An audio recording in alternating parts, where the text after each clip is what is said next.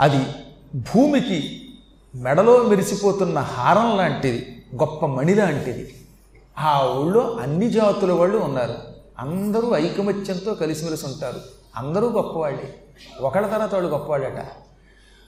అచ్చటి విప్రులు మెచ్చరు అఖిల విద్యా ప్రౌఢి ముదిమది తప్పిన మొదటి వేల్పు అతటి రాజులు బంటునంపి భార్గవునైన బెంకాన పిలిపింతు రంకమునకు. అచటి మేటికి రాటులలకాధిపతినైన మును సంచి మొదలిచ్చి మనుపదక్షులు.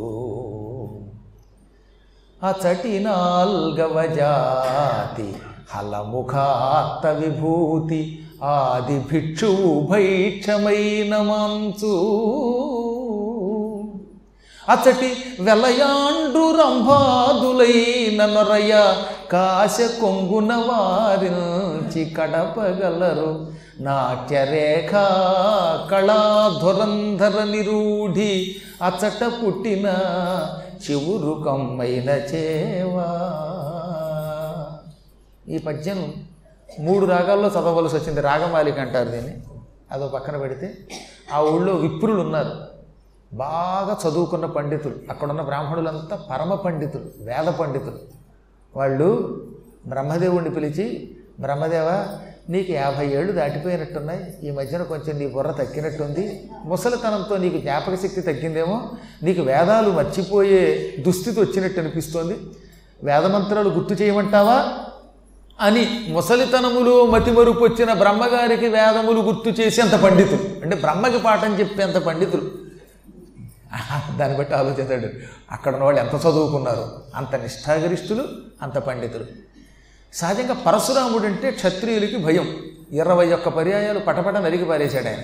కానీ ఆ ఊళ్ళో మహారాజులు ఓ దూతని పంపి ఏమాయి పరశురామ మా దగ్గరికి రా మాతో మాట్లాడు అని కౌరు పెడితే పరశురాముడు పరిగెత్తుకొస్తాట భార్గవునైన బెంకాన పిలిపింతు రంకమునకు అంకమునకు దగ్గరికి మంచి పొగరుతో గర్వంతో పరశురాముడిని కూడా పిలిపించగలరు. అంటే అంతటి పరాక్రమవంతుడు పరశురాముడిని తమ దగ్గరికి పిలిపించాలంటే మాటలే కాదుగా రాముడి లాంటి పరాక్రమం కలిగిన వాడు. నిజానికి అప్పటికి ఇంకా రామావతారం లేదు. ఇది ఎప్పటిదో మాట సార్వచేషమనువు కాలం. అయినా అంతటి స్థాయి కలిగిన వాళ్ళని చెప్పడానికి అలా వాడారు.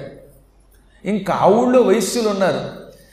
ఓ రోజున కుబేరుడు వచ్చి ఈ మీ ఊళ్ళో వ్యాపారం చేద్దాం అనుకుంటే నీకు ఎంత పెట్టుబడి కావాలో? అని అడిగారట. కుబేరుడికి కూడా మొదలు వచ్చి అంటే పెట్టుబడి ఇచ్చి వాడిని కూడా మళ్ళీ జీవితంలో ఎవరి దగ్గరికి నువ్వు దానం చేయడానికి వెళ్ళకూడదు మేమే దానం ఇస్తాం అని ఆనంద పెట్టగలిగే సంపద.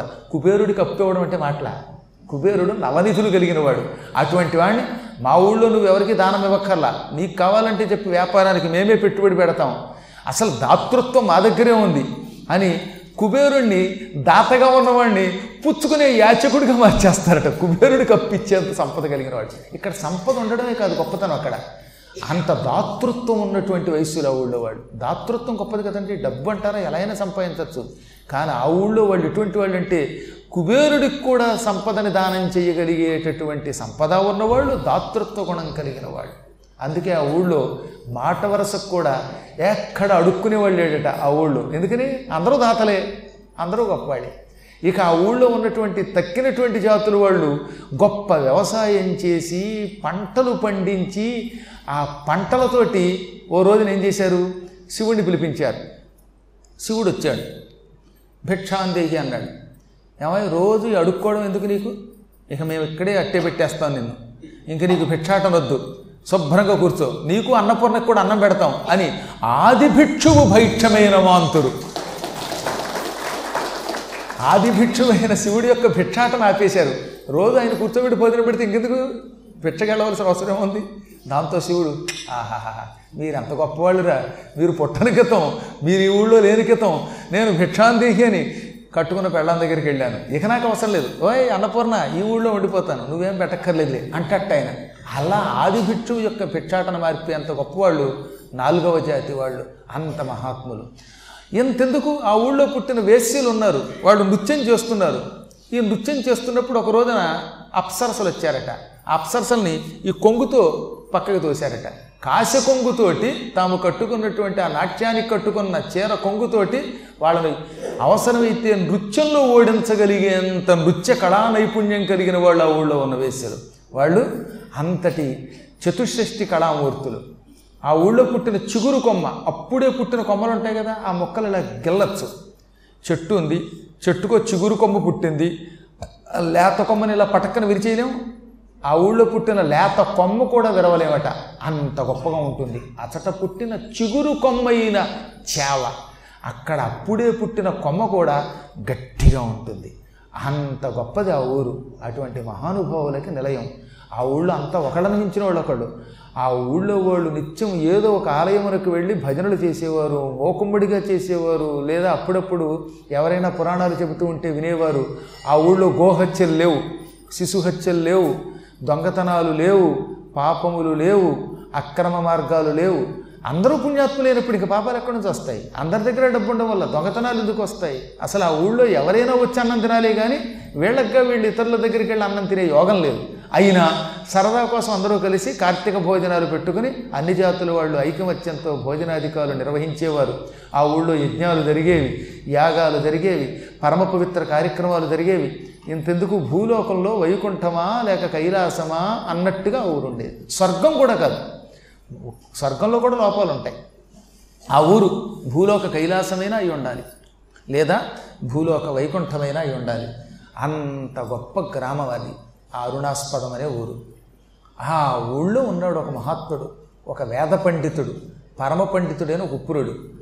ఆ పురి పాయకుండు మకరాంక శశాంక మనోజ్ఞమూర్తి భాషాపరశేషభోగి వివిధాధ్వర నిర్మల ధర్మకర్మ దీక్షాపరతంత్రుడు. అంబురుహ గర్భకులాభరణంబు అనారతాధ్యాపన తత్పరుండు ప్రవరాఖ్యుడు అలేఖ్యతను విలాసుడై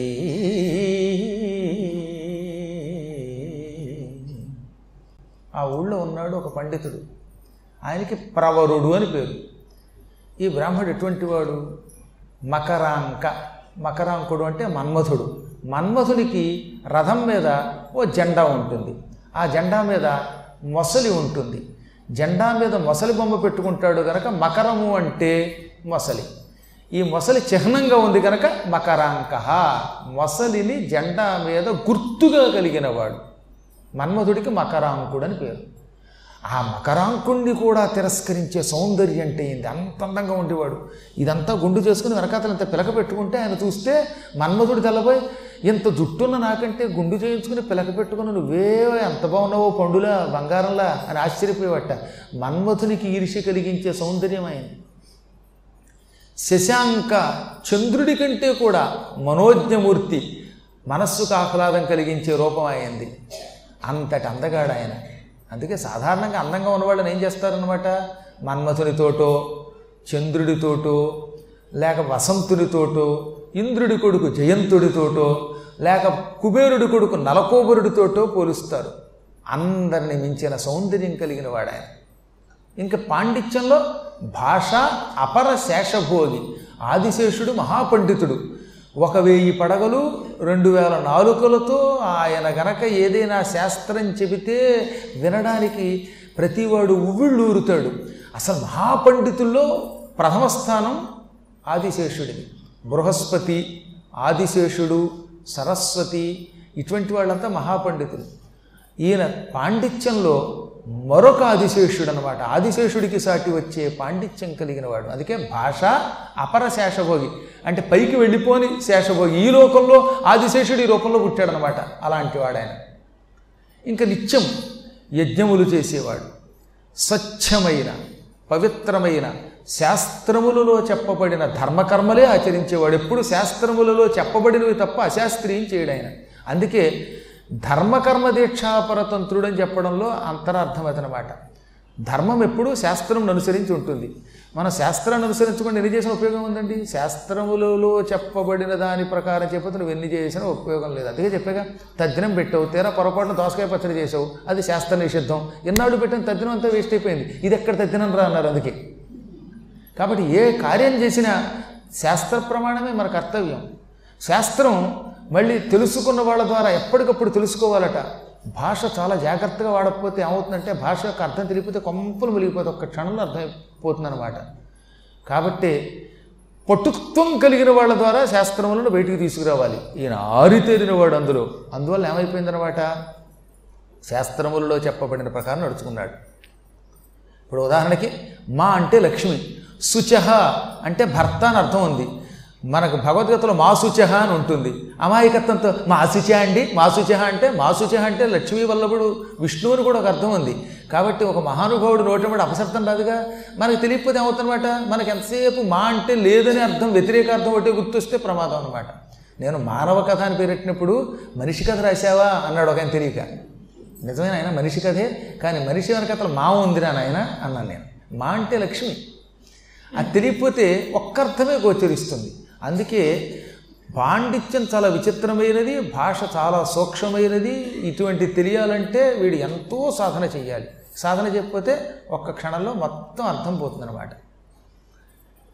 ఆ మహానుభావుడు శాస్త్రమును ఏమాత్రం ఉల్లంఘించకుండా అనేక యజ్ఞములు ధర్మక్రియలు చేసేవాడు. అంబురుహ గర్భ కులాభరణం అంబురుహము అంటే నీటిలోంచి పుట్టింది తామర పువ్వుకి వాడాలి. అంబురుహ గర్భుడు అంటే తామర పువ్వులోంచి పుట్టినవాడు బ్రహ్మ.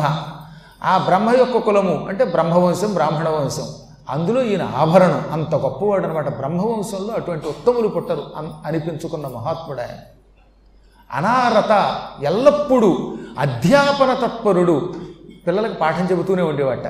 పిల్లలకి పాఠం చెప్పడం ఏదో తోచినప్పుడు చెప్పి మిగతా అప్పుడు అటు ఇటు సరదాగా తిరిగితే ఉపయోగం ఉంది?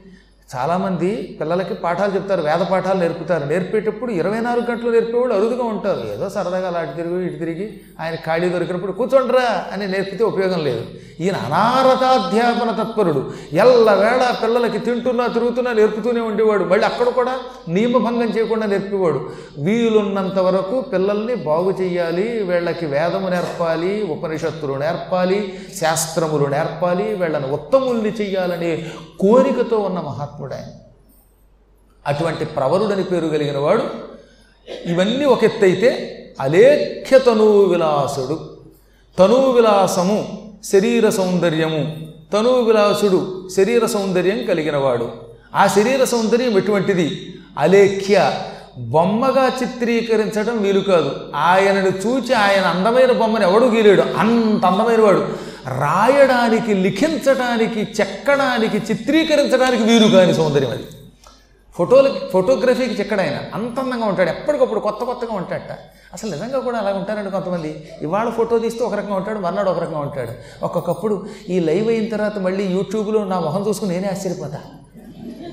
నేనే ఆశ్చర్యపోతానంటే అసలు అంత అందంగా ఉన్నవాడు వాడంతా ఆశ్చర్యపోతాడు. కాబట్టి ఆయన దేనికి? ఫోటోగ్రఫీకి చెక్కనంత అందగాడు అనమాట ఆ మహానుభావుడు. అలేఖ్య తనువు విలాసుడు అన్నారు అటువంటి మహాత్ముడు ఏం చేసేవాటైనా అదృష్టవశాత్తు చిన్నప్పుడే యజ్ఞాలు చేసినవాడు చిన్నప్పుడే అనేక శాస్త్రాలు చదువుకున్నాడు. యౌవనమందు యజ్వయు ధనాఢ్యుడునై కమనీయ కౌతుక శ్రీవిధి కోకటుల్ కొలిచి చేసిన కూరిమి సోమిదమ్మ సౌఖ్యావహయై భజంప.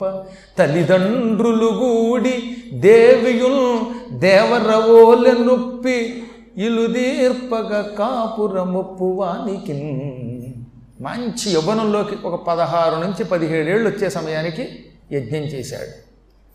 పూర్వజన్మ సుకృతం వల్ల వెయ్యి అగ్రహారాలు ఉన్నాయి ఏకంగా. కాబట్టి బోరెడంత పొలం ఇళ్ళు బంగారం గోసంపద ఇక చెప్పక్కర్లేదు. అపార సంపద ఉన్నది. అందుకే ధనాఢ్యుడు డబ్బు ఉన్నవాడు ఐశ్వర్యవంతుడు. చదువుకుంటే డబ్బు ఉండదు డబ్బు ఉంటే చదువు ఉండదు. ఒకవేళ డబ్బు చదువు రెండు ఉంటే అందం ఉండదు. వీడికి అందం ఉంది. సంపద ఉన్నది. విద్య ఉన్నది. ఇవన్నీ ఉంటే సద్బుద్ధి ఉండదు. ఇక సద్బుద్ధి ధర్మము ఈయనలోనే ఉన్నది. ధర్మం ఆయన రూపంలో పుట్టింది. ఆయన విగ్రహవాన్ ధర్మ పనికొస్తాడు.